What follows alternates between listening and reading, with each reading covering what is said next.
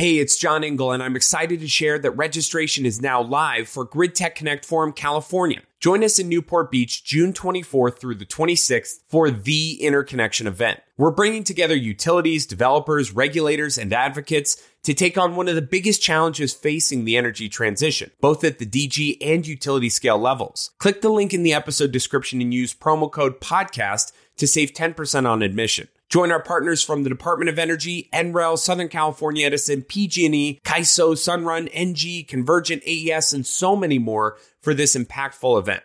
We'll see you there.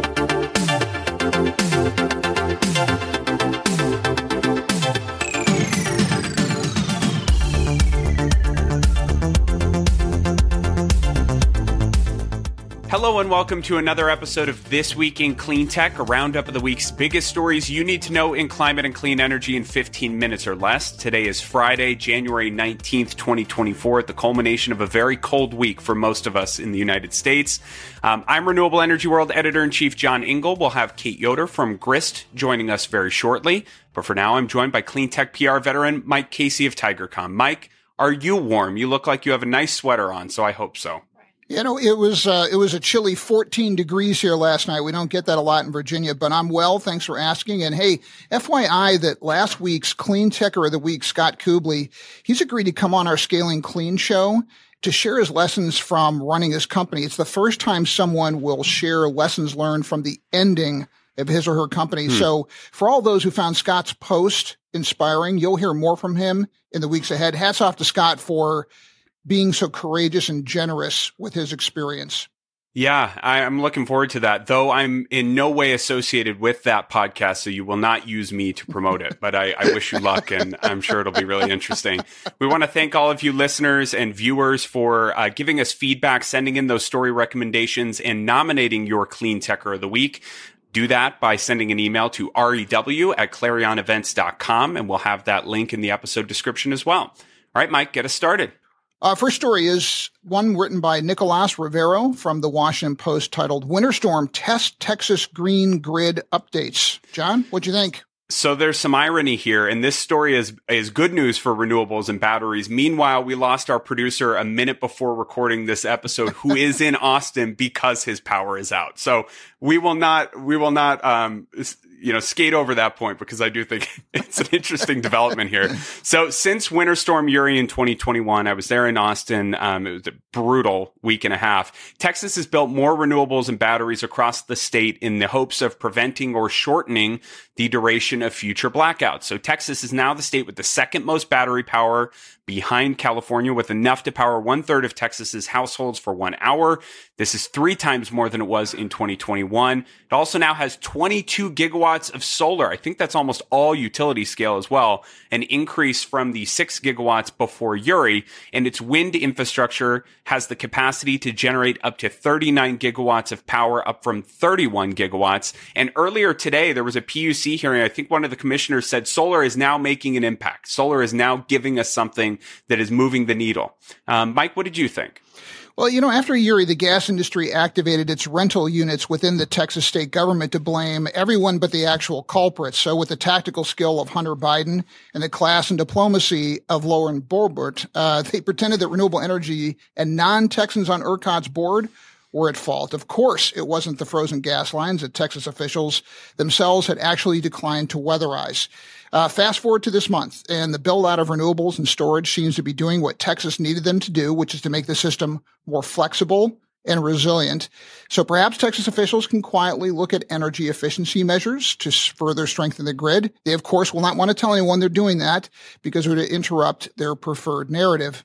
John, story number two. All right, number two comes from the Wall Street Journal and reporter Rochelle Toplensky titled Octopus Energy Has Texas Size Ambitions. We're staying in the Lone Star State. Mike, what'd you take away? Yeah, I, th- I love this piece. I thought it was really interesting. So, Octopus Energy Group is using its renewable energy management system to uh, craft an Uber like offering for cheaper prices to Texas customers who let the AI enabled platform manage their energy usage based on how much clean energy is available. And that Uber comparison comes from CEO Greg Jackson. Um, his goal is to make pricing and service uh, changes based on supply and demand at a time and place when they're needed.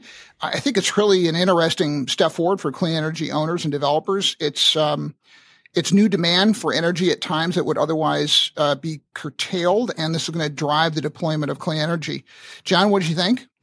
Well, we've had um, the CEO of Octopus Energy US, Michael Lee, on the Texas Power podcast before. He's written a couple of times for Renewable Energy World as well. Super smart guy, knows everything there is to know about distributed energy resources. But more specifically, he's hyper focused on that customer experience, which is a is a tech world thing that sometimes gets lost. I think in our business because we're we're so um, focused on the mission and the clean energy and climate, but he wants to make this platform as user friendly as possible and something that really engages the customer and makes them want to be involved. So I think what Octopus Energy is doing is is really exciting and um, excited to see how they're paving the way for more DER expansion in Texas as well. They're uh, they're involved in a number of those pilots that are being considered by the PUC. So I think that's a sneaky market on the, uh, the behind the meter front that that has come a long way in the last couple of years and is likely to go even further uh, soon. Mike, what's our third story? It's from Joey Cappelletti and John Hanna from the Associated Press. It's called States with Big Climate Goals Strip Local Power to Block Green Projects. John, your thoughts? You're- your favorite topic, NIMBYs, Mike. Michigan NIMBYs and local officials have derailed more than two dozen utility scale renewable energy projects since May 2023, leaving some farmers to sell their land rather than benefit from having solar. Michigan and other states are considering giving state authorities the power to decide on the approval or disapproval of locations for those utility scale projects to build more clean energy infrastructure. And while developers still need to get that local approval for projects, a three person commission would have the power to override a denied project as long as it meets state criteria. Super interesting here, Mike. Yeah, first, I wish AP editors would stop using the Solyndra era terminology in their headlines, but on the substantive level, I think this is a big step toward balancing the importance of local residents' views with statewide needs. Right now, the gas industry is far too empowered to pressure local officials to say no to the job creation, the tax revenue, and the lower energy prices that clean energy projects can bring to their communities. We should note that leading fossil fuel bro Kevin Martis has already begun a push for a ballot initiative to reverse the state preemption provision in Michigan's law. I'll bet my mortgage that the gas industry will soon be flowing money his way uh, for this effort very soon. John, what's our fourth story? We have a story written by Ivan Penn from the New York Times titled California has dealt a blow to renewable energy, some businesses say. Mike, what'd you think? Yeah, we talked about this before, but California's utility inspired decision to gut rooftop solar is doing the damage that we feared.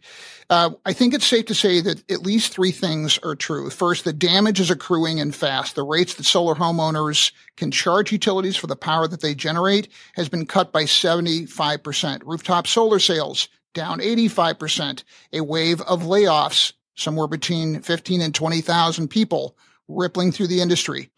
Second, Gavin Newsom clearly wants to be president in 2028 or beyond, and he's um, running hard already. He's going to have to wear these results, and as uh, as they are happening on his watch. Third, we need to learn from this disaster. The solar industry walked into a trap that was more telegraphed than Russia's invasion of Ukraine. Everyone saw this coming. Few responded accordingly and at scale. So if you're part of this industry and you weren't working to stop this debacle, you at least own a micro share of the blame. And I'm going to include myself on that list. John, what'd you think? Yeah, just some numbers to throw out there. According to SEIA, so the, the trade group that represents solar and storage, rooftop solar grew about 13% last year, but this year it could decline by 11.5%. That shows you how critical the California market is to rooftop solar. It props up a lot of those other markets where it does, you know, solar doesn't pencil or it doesn't make sense to exclusively be outside of California. And the California Solar and Storage Association adding that it estimates this policy will kill 17,000 jobs. But even stepping back from the, the rooftop solar piece, and it is incredibly detrimental to that piece of our industry, this is showing how challenging it is for states to grapple with high penetrations of daytime solar power at the residential level. The duck curve is not something that we can ignore. I think all sides agreed that something had to change. The NEM 2.0, NEM 1.0 eras were not going to serve the grid needs of today, but I think they got it way wrong with NEM 3.0 and, and hopefully there's some kind of intervention down the line. All right, Mike, our last story. It's written by Kate Yoder from Grist, who's going to join us. It's called Companies Are Hiding Their Climate Progress. A new report explains why. Kate, welcome to the show. And uh, boy, this is a really interesting story. You got to tell us what does green hushing mean? So, green hushing is a new trend, and essentially it means that companies are deliberately hiding their climate goals. So, Kate, give us your your biggest takeaway from this reporting. I have a few thoughts after reading through it, and I thought it was a really interesting piece because people have um, very rich opinions about net zero goals and and how corporations are are you know touting their initiatives and efforts to address the climate crisis. But I'll, I'll let you take a stab at it first. Yeah, well, what I thought was really surprising was that according to this new report I wrote about, uh, 70% of sustainability minded companies were, you know, getting secretive about their plans to tackle climate change. And that's such a huge contrast to just a few years ago when it seemed like there were all these splashy corporate promises about cutting corporate emissions everywhere. So, uh, what I think is really interesting is that you know, the survey looked at the reasons why companies were doing this because this is green hushing is sort of a trend that emerged last year um, for the first time. And essentially, one of the main reasons was because of new regulations that were meant to combat greenwashing. So, you know, in, in this effort to kind of counter false environmental claims, um, these new laws emerged. And then, you know, even companies that are honest about their claims are kind of scared to speak up. Kate, what's the connection between this new phenomenon of green hushing and these attacks on ESG? Well, I think that ESG attacks in general have more uh, more of an impact on asset managers. Um, so that's my understanding, at least. So, like last year, you saw BlackRock and Vanguard kind of start hiding or scrubbing references to sustainability from their sites. Yeah, I think the lesson learned here is that uh, pressure tactics from incumbent sectors they work. That's the reason they do them is because they they're able to slow down changes that uh, will accelerate the transition rather than uh, hinder it. And they're pretty good about moving resources over to new threats. Is there? Do you get the sense in your reporting that green hushing is a trend that's going to grow and continue, or do you see it petering out at some point? That's a good question. I think that it's something that we're seeing in some countries more than others, according to this report from South Pole that I wrote about. Um, and they found that actually companies in the US are green hushing the least. And that was mostly because, um, you know, the US just doesn't have as many regulations around environmental claims as in countries like in Europe. So France actually was the country with the most green hushing and the US was the second least um, after Japan. So, Kate, what do you think the result is here, just from from this ongoing trend? And if if more companies are being quiet about their sustainability goals and actions, will they continue to make the investments that have propelled renewable energy deployment in this country and around the world? Or will some see it as an opportunity to pull back and say, look, now I'm not under the gun anymore because you all have, have railed against ESG and, and net zero targets. So instead of greenwashing, I'm, I'm going to do nothing. I think it's going to be some of both. So the interesting thing is that the report found that actually three quarters of, of climate conscious companies were putting more money into net zero goals than before they just weren't as open or as willing to talk about it. Uh, but some of the consequences could be that, you know, there would be less competition or less pressure on companies to reduce emissions, you know, if they don't know what their competitors are even doing. Um, and, you know, that could be a big deal because a lot of the big corporations around the world don't even have a net zero goal yet. So they haven't even started this work. Well, John, we're just about out of time before we wrap. Let's go to our Clean Techer of the week. Yeah, this week's Clean Tech of the Week is Helen Sweet, nominated by Connor Gordon from Rondo Energy. Helen makes visitors feel like VIPs when they visit the Rondo office, according to Connor, and masterfully coordinates calendars for many busy members of the company's executive team. So we want to congratulate Helen and thank Connor for the nomination. I want to give a shout out to our ter- terrific producer, Brian Mendez, and to Alex Peterson and Claire Quirin for helping us identify this week's top stories. Yeah, hopefully Brian can see this once his power comes back on in Texas. Um, and thanks to Kate for joining us on this episode of This Week in Clean Tech. You can read all of the stories we referenced today, including Kate's, in the episode description. Please subscribe, give us feedback, and share your story recommendations. Mike, we'll see you next time. See you next week, my friend. Take care.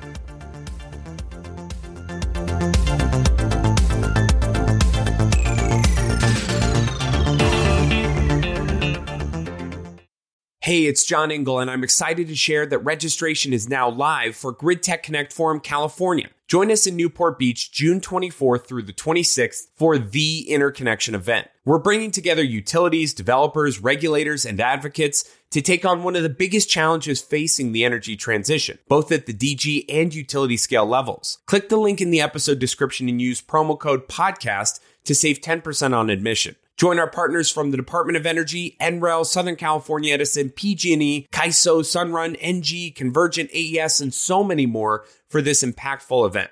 We'll see you there.